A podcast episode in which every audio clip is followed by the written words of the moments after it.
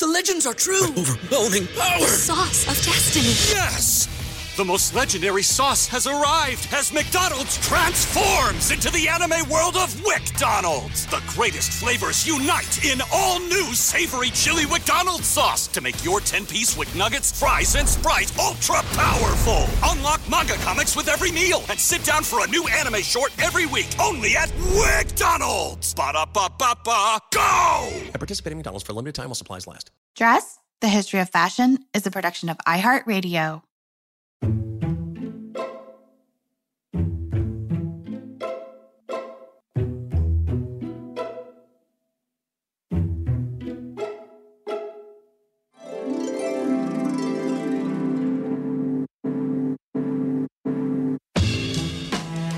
With over 7 billion people in the world, we all have one thing in common. Every day, we all get dressed. Welcome to Dressed, the History of Fashion, a podcast that explores the who, what, when of why we wear. We are fashion historians and your hosts, Cassidy Zachary and April Callahan. Okay, get ready, dress listeners, because today we are about to go cross genre. That is right. For some of you, today's episode might just combine two of your favorite types of podcasts, and that is fashion history, of course, and April, we are officially entering the true crime marketplace. yep. April stumbled across this story we are about to share today, dress listeners, and she just immediately started sending me text messages about how this may very well be the 1860s version of the recent Netflix documentaries, Tinder Swindlers, and then the docu-series Bad Vegan, which of course, if you're not familiar, are about con artists and how they like extorted people for basically millions of dollars. So the trial of Madame Rachel in London, 1868, was front page news at the time, and coverage of the scandal reached as far as New Zealand. People were simply captivated. But before we get to the infamous Madame Rachel, I'd actually like to share how I came across her story because this connects back to a past episode of Dressed. Some of you might recall in our episode with Elise Carter entitled Red Menace How Lipstick Changed the Face of American History. She and I briefly chatted about this makeup practice known as enameling. It was somewhat of an odd phenomenon, and it was practiced in a very specific time period during the late 19th century. And women would essentially enamel themselves with thick white paint in the quest for perfect, unblemished skin. does not sound quite comfortable, does it? No. In her book, Facing Beauty Painted Women and Cosmetic Art, fashion historian Aileen Ribeiro describes this process and she writes, quote, whereby wrinkles and marks on the skin were filled in with lead or arsenic paste and then the face and neck were painted and powdered. The first references date from the 1770s, and it became a popular beauty technique in the fashionable and stage world to emphasize the transparency of the skin, especially on formal occasions. Women might paint their veins, and this included their eyelids, with blue paste of chalk tinted with indigo or Prussian blue, one of the earliest synthetic dyes, end quote. Oh my, you might proclaim, and you would be absolutely right. At the time, writers commented on the frozen mask like effect that the technique produced and joked that women's faces were, quote, crusted over with plaster of Paris, end quote. Do you have pictures of this, by the way? So when Elise and I chatted, she said that like the best example of it is John Singer Sargent's portrait of Madame X, which is Virginie Gautreau. And she's been enameled in that painting. Interesting. Yeah. And and she even points out that part of the practice was to leave the tips of the ears and the fingertips unenameled so they appeared pink. So it was like this juxtaposition. So she said that is the best, that is the best example of it. So then it was actually quite effective then if upper class women were doing it. Because in my mind, I'm like, this is like grotesque and like these women's faces are falling off. But if the upper class echelons were doing it in their portraits, perhaps it actually looked, yeah, real. Yeah. Well, and Elise points out that it was mainly originally upper class women that were doing it because it could literally crack. Like you had to kind of be in a certain kind of sphere or setting for this to work. So sitting for a portrait makes perfect sense because you're not moving. That does make sense. Okay. I was fascinated when Ilyse and I first started talking about it. So I started pulling this thread a little bit further, as I promised in that episode. And what I found out is that one of the most well known practitioners of this cosmetic art was a London based cosmetics maven, professionally known as Madame Rachel. And this is the point right here in my research where the technique of enameling kind of took a backseat to the story that I uncovered because the story is strange, it's bizarre, it has lots of twists and turns. And all of the information that I used to piece this tale together came from primary sources. It came from court records from the Old Bailey in London. And this is like maybe the third time that court records from the Old Bailey in London has come up on our show. So it is like this really rich resource there. And then also, there was this very meaty booklet or kind of a book that was published um, in 1868 explaining all the ins and outs of the case. And the case itself actually happened in 1868. So it came out immediately after, kind of summarizing what had gone down. And it was available for purchase for one shilling after the trial ended. That that just speaks to the fact of how obsessed people were with this case at that time. Yeah, it's like a gossip rag, right? You can't put it down. Yeah. The People magazine of the day. So this trial was held September 22nd through the 25th of 1868. And it was the topic of that publication. But it was actually the second trial for Madame Rachel, as the first one ended in a mistrial or a hung jury. So, why that happened, it's not exactly clear. But what the booklet does make clear are the details of the case of Mary Tucker Borradaile against her esthetician, Madame Rachel. Born in 1806, Sarah Rachel Russell was born into a respectable working class family in either London or perhaps Ireland. That is a little bit unclear. And Rachel's first husband, Jacob Moses, died at sea on the return voyage home from Australia in 1859. So Rachel would have been about 53 when her husband passed away. After that, she married Philip Levison or Philip Leverson. There are sources that use either one or both spellings of the of the last name. And how Rachel came to the profession of beauty may or may not be apocryphal. According to her, sometime around 1860, quote, she and her family were stricken down by the most fearful fever, which compelled her and them to seek relief at that hospital where she lived nearby when it was found necessary that her head should be shaved. And Cass, I don't know. Like, I'm not exactly sure why a fever requires you to shave your head, but that's what she was telling people at the time. no, and actually, I do know, I do know this um, brain fever disease not really a real disease, but was a real disease to medical professionals in the 19th century. But they would, like, of course, you know, leeching is the end all be all to medicine, right? So they would shave mm-hmm. their heads and put leeches and various other, you know, medicines on their head to try and cure this fever. So perhaps that's what they thought she had. Oh, yeah. Yikes. So, yeah. Gotta love modern medicine of the 19th century. So, in continuing to spin this tale, Rachel will continue explaining that one of the doctors caring for her provided her with a treatment to regrow her hair that was so miraculous that she asked for the recipe. And it's at this point where she, quote unquote, commenced coloring gray, removing wrinkles, cheating old age out of its rights, and making women, quote unquote, beautiful forever, which happened to also be the title of a 24 page pamphlet she published in 1863. And this pamphlet brought great attention attention to her shop on the fashionable New Bond Street. However, this was not Rachel's first attempt to enter the beauty trade. A previous incarnation of the business ended in a bankruptcy in 1861, and she served some time in Whitecross Street debtor's prison after this, which might also not have been her first stint in prison because she also has a criminal record for procurement, which means that she actually put the madam and Madam Rachel because she had been previously convicted for procuring prostitutes for gentlemen clients.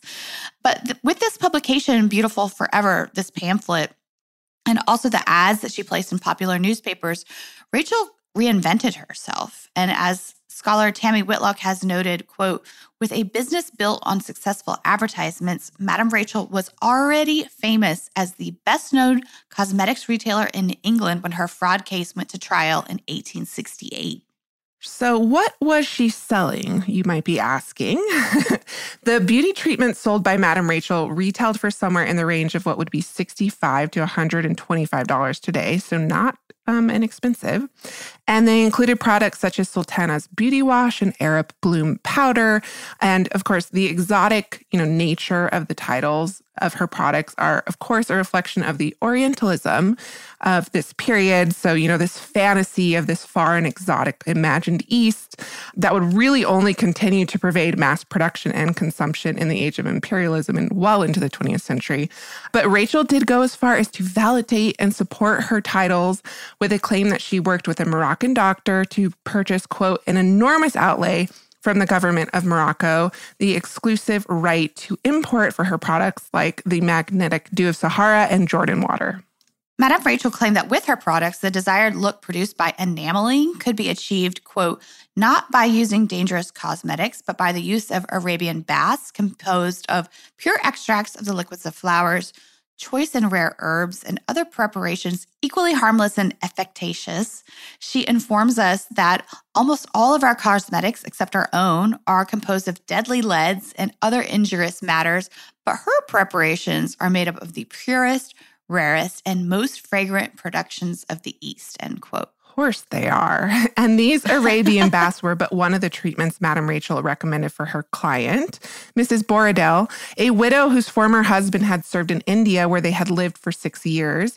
And now back in London, um, she was surviving off the pension left to her by her husband. So Mary might be said to be in somewhat of an unusual financial situation as her husband had left the estate solely to his wife, which made her financially independent in a period where it was really not that common for a husband to, you know, leave his wife this money. Typically, they would leave it to a male relative to handle on behalf of the widowed wife. And this is actually a really important plot point that we're going to come back to time and time again in the story. Court documents from the period estimate that Mary Borradaile's total worth was in the general arena of what would be about $400,000 today. So she wasn't poor, but also she wasn't like ultra, ultra wealthy. What she was was a sitting duck for Madame Rachel. The two first met in 1864 or 1865, depending on the source, when somehow or another Rachel ascertained the widow's net worth. In Mary's own words at the trial, quote, I spent 170 pounds with the prisoner in 1864 and 1865 and only got for it some soap and powder. In May 1866, she asked me to spend some more money with her, but I told her I expected her to do something for my skin for the 170 pounds I had already laid out in her shop. End quote. Now, 170 pounds doesn't seem like a ton of money today, but that was in money back then in the 1860s. So, Cass using a historic currency converter that was created by the British National Archives, I converted that to what it would be in today's dollars, and it's just under a whopping $14,000. That is a ton of money that she spent. Yeah, that is a lot of money, and not the last that Madame Rachel would request from Mary. Upon this rejection to spend more money with her, quote, Madame Rachel suggested a mode by which she could be made beautiful forever, asking for a thousand pounds for making her so. And April, using the same converter from the National Archives, this would be a whopping $62,000 today. Mm-hmm. Well, once again, Mary declined these services. And it's around this time that Madame Rachel mentioned, just in passing, that this aristocratic gentleman had seen Mary in her shop and had become, quote, enamored of her, end quote. Rachel suggested that Mary return to the shop. And when Mary did so, she found Lord Thomas Ranelagh there conversing with Madame Rachel and her daughter. And according to Mary, Madame Rachel introduced them. Lord Ranelagh gave Mary his card, which was printed with his name. Mary then says she returned the card to Lord Ranelagh, that she did not keep it. And Cass, we have already done an episode on etiquette of calling, calling on friends and visitors, which involves a lot of talk about calling cards, which leads me to believe that this whole interaction between Mary and Lord Ranelagh was a bit odd. It would be highly unusual for an aristocratic man to give his card to a middle class widow like this in this manner in public and even more unusual that if he did so that she would give it back to him that she would return it. That's it's it's all strange. Yeah it all it is all strange. I mean i'm used to calling card culture existing like within the home so it's also super interesting that it would be in like this you know shop consumer setting but It, the plot thickens. So, after two more quote unquote chance encounters with Lord Ranelagh and Madame Rachel Shop, the esthetician revealed to Mary that, quote, his lordship had intimated from time to time that he had never seen any woman besides Mrs. Borradaile who would be such an honor and credit to his name. It now became important that Mrs. Borradaile should be acted upon so as to produce her money from the first occasion when she had been told she could be made beautiful forever. And that is so Lord Ranelagh would marry her, end quote. Rachel then let Mary know that his lordship wished to carry out their courtship by way of letters and that he had requested for Rachel to be their intermediary. What now commences over the course of the next three months is a wild matter of debate. but what is certain is that the letters were written and exchanged. Who wrote the letters and for whom the letters were intended, that's where things get unclear. According to Mary, Rachel told her that Lord Ranelagh wished their correspondence to be clandestine because his family did not agree with him marrying a woman without a title. To this effect, Mary says that she was instructed by Rachel to address the letters to William, not Lord Ranelagh. And I just want to be very, very clear here that Lord Ranelagh's first name was actually Thomas, it wasn't William. Okay. Mary also maintains that every single letter she wrote to her intended, her beloved, her fiance was dictated to her by Rachel, that she didn't compose any of the contents of the letters herself. She also said that each time a letter would be written, Rachel would have Mary list her own place of residence, so Mary's place of residence, as a different address. And this becomes an important point in Madame Rachel's defense later. So while the correspondence commences, Mary has now undertaken this process, this very expensive process of becoming beautiful forever under Madame Rachel's direction, largely by way of taking somewhere in the neighborhood of a hundred Arabian baths. And the 62,000 fee had been paid to the beauty consultant after she connected Mary with her own personal lawyer, Mr. Haynes, who actually assisted Mary, dress listeners, in liquidating stocks which were part of the pension left to her by her husband. Shady. So shady. Why? um, why did she do this? So, according to Mary, she never saw any of the money. It went straight to Rachel and paid the lawyer fees. And we're not going to get into the detailed accounting of this, but let's just say that the court records point out that the amount of money freed up by the stock sale more than paid for both fees. So, the rest, you know, the remainder was unaccounted for. In addition to serving as Mary's beauty consultant, Madame Rachel now stepped in to assist her client in preparation for the wedding and future nuptial bliss, instructing her to buy what would now today be $100,000 of lace and diamonds for her future life as an aristocratic lady. Liquidating real estate at this time, that's how Mary paid for these items, which were delivered into Rachel's care. And Mary claims that she never had physical possession of any of these goods that Rachel had her purchase, quote unquote, for her wedding. That the only physical goods that she ever had in her possession were the beauty products that she bought from uh, Madame Rachel. Meanwhile, Mary's correspondence with quote unquote William continues. So, just to be clear, she gave Rachel this money to purchase the products, right? But never actually saw the products. So she just gives giving Rachel more and more money because she trusts this woman, obviously. This is also somewhat of a matter of debate because there was apparently some connection at some point with the person that she purchased the diamonds from. It's all very confusing. but the money went out that's all that's important. Here. Yeah, it's very, I mean, I guess it's becoming increasingly clear that she trusts this woman and she's giving her a ton of money to like ensure, as you said, her nuptial bliss with this man who she's met maybe a handful of times, but has been conducting this love affair with essentially through letters. So, noted in the court records is the fact that the letters delivered to Mary by Rachel from, you know, this William all bore different handwriting a fact conveniently overlooked by Mary, perhaps. I mean, she was blinded by love. Lord Ranelagh himself attended and also testified at the trial that, quote, I remember seeing Mrs. Borradaile on two occasions. Once at Rachel's, where I was introduced to her by the prisoner. I never had the slightest intention to marry her. I do not know the person so frequently alluded to here by the name of William, and I never gave Rachel any advice or information about William. Every single word in the letters read in this case, so far as I am concerned, is false. The question then becomes to whom was Mary writing and who was writing her back? More on this after a brief sponsor break.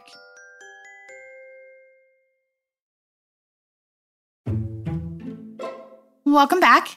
I am sure by now that you have all figured out that the love letters Mary was receiving were actually the work of Madame Rachel. The multiple handwriting on the letters was on account of the fact that Madame Rachel did not actually know how to write. Uh, her daughter often took dictation, as did the shop boys that worked for Madame Rachel. And Mary confirmed that she also took dictation from Rachel in composing the letters that she wrote to William, and that each and every one of these letters were actually Rachel's words, not her own. And this also becomes a sticking point in the trial because many of Mary's letters, which were used as evidence by the defense, were incredibly intimate and personal. And they had all these details in them that just kind of make you know that these two people like know each other really well. How did the defense obtain Mary's letters, you might wonder? Well, Rachel claimed that they had been returned to her by quote unquote William for her use in the trial. so, given the fact that Mary testified that she had only seen Lord Ranelagh three times in Rachel's shop, the defense pointed out time and again, you know, kind of this intimate nature of Mary's letters. So, for instance, one of, in one of them, she writes, "quote Your sister ought to see that your stockings are mended. I cannot see why she cannot mend them herself and put some buttons on your shirt." End quote. And when the defense lawyer read from one letter to William, "I am surprised to find that your flannels should be worn out through. You have not had them more than six weeks." The audience of the trial broke out in laughter at Mary's assertion that these letters were written to a man she barely knew.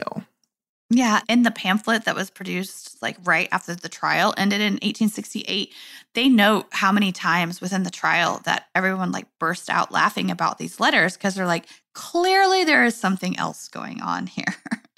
and this clearly something else is going on here was also part of Madame Rachel's defense.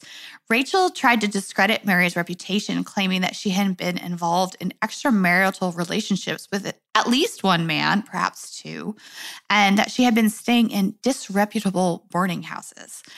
The return addresses provided on the letters that Mary had written seemed to back up this fact because they backtracked and figure out where some of these places were. But Mary claims that the addresses were given to her by Rachel and that she knew nothing about these inappropriate lodging houses.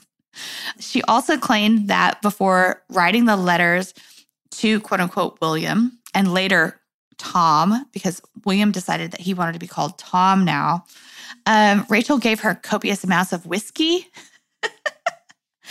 and that she does not recall, and I'm talking about Mary here. Mary says that she does not recall having written in her own handwriting one letter that says quote it is well known in pembrokeshire that i have been living with you for some months end quote. And when the defense attorney questioned mary further on this she says that she must have quote been a lunatic to write such a thing okay I think we can all see now why the public was fascinated with this case, right, Cass? It's got all the intrigue. What the heck is going on? Who do you believe?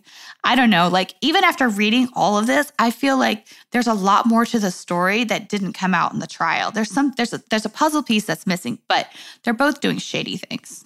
Yeah, I guess because I've watched Tinder Swindler and Bad Vegan, and I know you have too. Like, I literally yeah. just see Mary as the victim, like immediately, because there's so many parallels between her relationship with Madame Rachel and like those narratives. So, dress listeners, if you haven't seen those, those shows, you probably want to check them out if you're intrigued by this because they're so fascinating. No, for sure. And and I, I definitely think she was definitely manipulated. She was definitely a victim.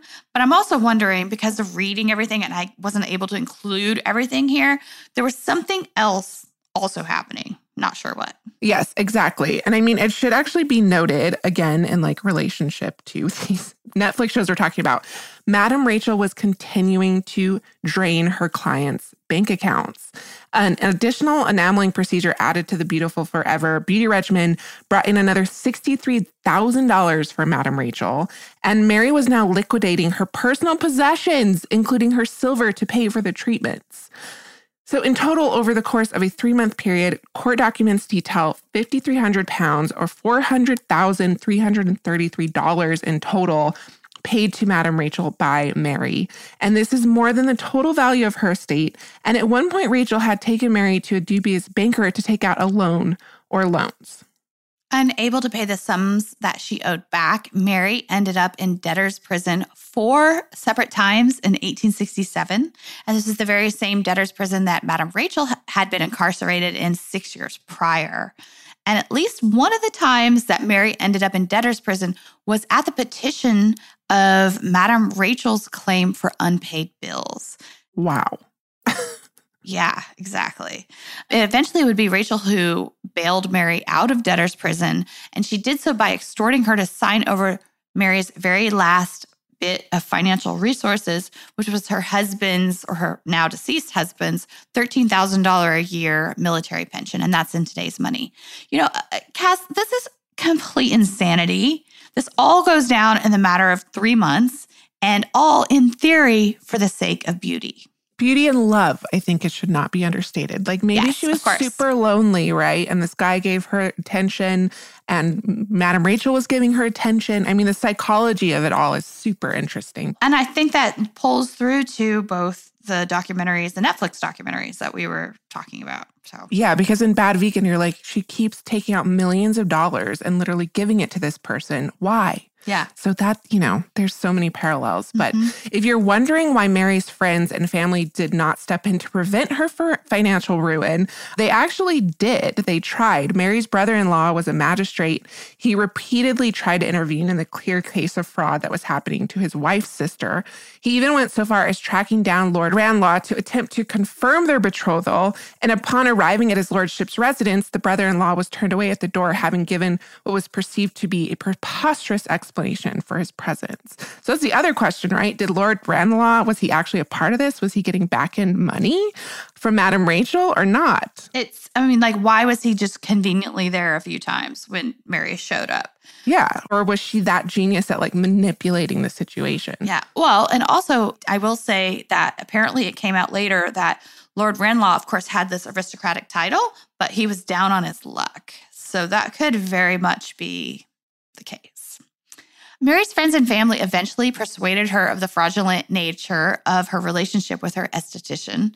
And Mary herself, in the court proceedings, admitted that she was not seeing the miraculous results from this copious number of, of beauty treatments that she was undergoing. And there is little wonder as to why, because later it came to light that this costly Arabian bath treatment that Mary was taking every single day was simply a combination of water and bran. Oh, no. I know. And also, it came out that one of Madame Rachel's other face washes, which cost what would be about like $65 today, was nothing more than, quote, carbonate of lead, starch, fuller's earth, which is clay, hydrochloric acid, and distilled water, end quote. And remember, originally at the beginning of the episode, we read that quote where she claimed that all of her products were natural. I mean, there is no dearth of beauty products from the 19th and early 20th centuries that like make all of these beauty claims and use all of these harmful products. Yes. It's so fascinating. It was probably more common than it wasn't, I would argue. Yeah, exactly. Yes, mm-hmm. exactly. Cass, as you know, we are going to be expanding our fashion history travel offerings this year. Mm-hmm. So you better bet that I'm going to be brushing up on my language skills with Rosetta Stone. With more than 25 languages offered, including Spanish, French, Italian, German, Korean, Chinese, Japanese, Dutch, Arabic, Polish, and so many more, that world out there is practically at the tip of your tongue. And that's right, dress listeners. For more than 30 years, Rosetta Stone has been the expert in language learning. There are no English translations, so you really learn to speak, listen, and think in that language, which is incredible. You learn by immersion, and their programs are available to use on your desktop or as an app. And let's not forget that there is an amazing built in true accent feature that gives you feedback on your pronunciation so you learn the proper accent from the very start. For a limited time, dress listeners, you can get Rosetta Stone's lifetime membership for 50% off by visiting rosettastone.com forward slash today. That's 50% off unlimited access to 25 language courses for the rest of your life. Redeem your 50% off at rosettastone.com forward slash today. Dress listeners, we often refer to ourselves on the show as dress detectives. But what if we told you that you could travel back in time and solve your own fashionable mysteries? Because you can by joining us in playing June's Journey. And April, I can't tell you how much fun I've had playing June's Journey. It's this hidden object mystery game with a captivating detective story. It takes you back to the glamour and intrigue of the 1920s with this diverse cast of characters. And basically, each new scene takes you further into the story of a thrilling murder mystery that sets the main protagonist, June Parker, on a quest to solve the murder of her sister and uncover her family's many secrets. You will sleuth with June in the antique parlors of New York, the chic sidewalks of Paris, and you can even build your own luxury island estate where you get to decorate and plant decadent gardens. And there's also a chat and challenge feature where you can play alongside friends. So join us, dress listeners, in putting on your detective hats and escape to a bygone age of mystery, danger, and romance. Discover your inner detective when you download June's Journey for free today on iOS and Android. It was not actually the duplicitous nature of her products that landed Madame Rachel in trouble with the law. As scholar Tammy Whitlock noted in her journal article entitled A Taint Upon Them, the Madame Rachel Case, Fraud and Retail Trade in 19th Century England, which appeared in the Victorian Review in 1998, she says, quote, technically Rachel was arrested for defrauding Borradaile of her money on the premise of arranging a marriage to Lord Ranelagh. But in the eyes of the public, she was also on trial for her methods of business. Rachel was on trial as a perpetrator of fraud, but she was on quote unquote trial for her participation in the retail trade, a trade based on the puffery of exaggerated advertisements and the vending of adulterated cosmetics. Mary Borradaile was on quote unquote trial, and of course, this is in the trial of public opinion, as a victim her morality and respectability scrutinized to determine whether she should elicit the jury's sympathy. Borradaile was also judged for her role as a buyer, a middle class woman selfishly wasting her dead husband's money on luxury goods, end quote. So, as is becoming increasingly clear, you know, there's this very gendered nature of this trial, and that should not go unnoticed. We've had this long history of associating fashion and beauty with frivolity and women's weakness, right? Yep, absolutely. They can't help themselves. yes. The feeble minds, they can't help themselves. Whitlock does go on to say that even at the time, quote, commenters were outraged that Rachel's quote unquote real crime of selling fraudulent products with false advertising remained untouched by the legal system. Rachel's exceptional business success fueled anxiety about the demoralizing effects of women's participation in the commercial world, a fear also linked to the growing phenomenon of middle class women's importance as consumers. Women like Mary Borradaile freely spending their money at their own pleasure, end quote. And Cass freely spend they did because, and especially on cosmetics, because the judge at the end of the trial remarked on Rachel's substantial wealth. He noted that her use of a private opera box when she went to the opera and her quote, gaudily furnished house on Maddox Street. Yeah. So not only is she participating in this, like, not, you know, great trade, right? This beauty trade, but she also doesn't know how to spend her money yeah. or what to do with it. And also, yeah. like, how did he even, he, he went to her house and saw how it was decorated? Question mark. Yeah. So, you know, Victorian anxieties surrounding women's agency in the public sphere are evidenced in the copious references to the trial in pop cultural production at the time. So, we have playwright W.S. Gilbert's reference to the scandal, writing the following stanza into his play, The Pretty Druidess, in 1869, he says, Avoid all so called beautifying dear. Oh, it offends me to the soul to hear the things that men among themselves will say of some soi disant beauty of the day, whose face, when with cosmetics she has cloyed it. Out, Rachel's Rachel, pray you girls avoid it. uh, and there's more where that comes from. I just I threw this one in, but there's there's there's more out there. You might be wondering how this all played out. So, at the urging of her loved ones, Mary eventually attempts to recover her money, first by filing a civil lawsuit against Rachel. This flopped, things did not go well, and subsequently, Mrs. Borradaile pressed criminal charges against Rachel.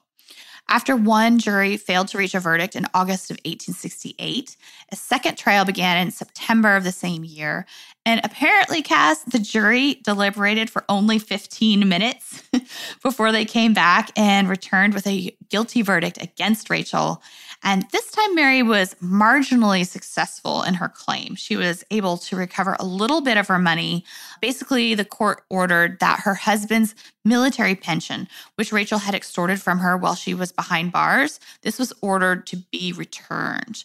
Rachel received a sentence of five years hard labor in prison, and this was the maximum sentence that was allowed at the time. The judge talks about it specifically that he is going to sentence her to the max. And again, on her work on the trial, Whitlock notes that this is a particularly harsh sentence for a female convict for a non violent offense. And she was apparently released approximately 18 months early. And Madame Rachel actually went back and set up her cosmetics business again No, in girl. 1872. No. she could not shake her old habits. In 1878, she was once again sentenced to five years hard labor after defrauding one of her daughter's friends, a Mrs. Purse. Of all of her jewelry in exchange for making her, you guessed it, dress listeners, beautiful forever. Much like the scam run on Mrs. Borradaile, Mrs. Pearce was enticed into Madame Rachel's web with stories of the esthetician's aristocratic connections. This time, she wasn't espousing her connections to a gentleman, but rather Lady Dudley, who Rachel claimed to have made beautiful forever in exchange for costly jewels. And Mrs. Pearce followed suit with her own jewels. And when her husband discovered the scheme, Mr. Purse pressed charges and Rachel returned to prison, where she supposedly died in 1880 at the age of 72 years old. Yeah. And we say supposedly at the age of 72, dress listeners, because a rather interesting fact that we haven't mentioned yet is that during the scam run on Mary, Madame Rachel claimed to be 80 years old, which evidence points to the fact that she was likely around 60 and this is hilarious, Cass, because this might be the only known case in history where a woman is going to voluntarily add an extra 20 years to her age. And obviously, this was done to support her claims that she was able to halt the aging process in its tracks. Mary, at the time of trial, stated her age to be 62. So the two were probably about exactly the same age. And whatever became of Mary, we're not exactly sure. She presumably lived out the rest of her days with additional financial support from her family. And at the very end of the trial, the judge intimated that because of everything that had happened and just kind of like the small amount of money that she ended up getting back, that she was probably going to have to be supported by the rest of her life by her family and by her daughter. So, dress listeners, that's the end of our story as we know it. That was a wild ride. we hope you enjoyed a little true crime with your dose of fashion and beauty history this week. Let us know if you want to hear more. We had fun kind of digging into this narrative in the past. And until uh, Thursday, dress listeners, may you consider the price of beauty next time you get dressed. Remember, we do love hearing from you. So if you'd like to write to us, you can do so at dressed at iheartmedia.com. You can also DM us on Instagram at dressed underscore podcast, which is where we post images to accompany each week's episode. And if you'd like to take the time to rate and review the show on their podcast listening platform of choice, it's always appreciated. Thank you, as always, to our producers, Casey Pegram, Holly Fry, and everyone else at iHeartRadio that makes the show possible each week. We will catch you on Thursday.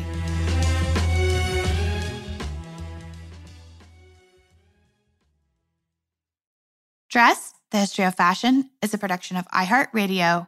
For more podcasts from iHeartRadio, visit the iHeartRadio app, Apple Podcasts, or wherever else you listen to your favorite shows.